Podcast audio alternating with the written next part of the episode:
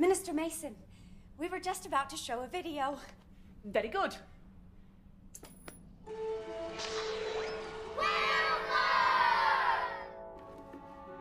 From a very young age, Mr. Wilford's love of locomotives was apparent. When I grow up, I'm going to trade forever.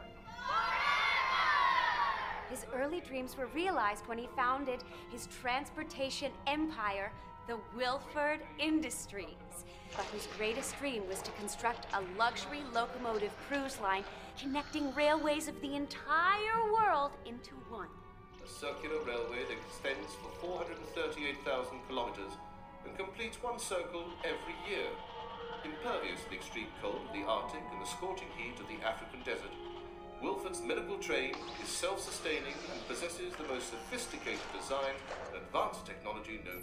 As hard as it is to believe, people in the old world made fun of Mr. Wilford. They criticized him for over engineering and over equipping this wonderful train. But Mr. Wilford knew something they did not. And what was that? Old world people were frigging morons who got turned into popsicles. Well, sort of. Mr. Wilford knew that CW7 would freeze the world. So, what did the prophetic Mr. Wilford invent to protect the chosen from that calamity? Rumble, rumble, rattle, rattle, it will never die!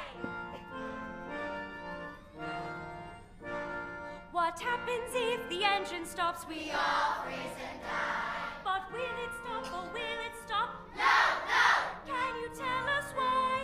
The engine is eternal, yes. The engine is forever, yes. Rumble, rumble, rattle, rattle. Who is the reason why? Wilford Young. Wilford, Wilford, hip hooray! Oh, I love that one. Such a tonic.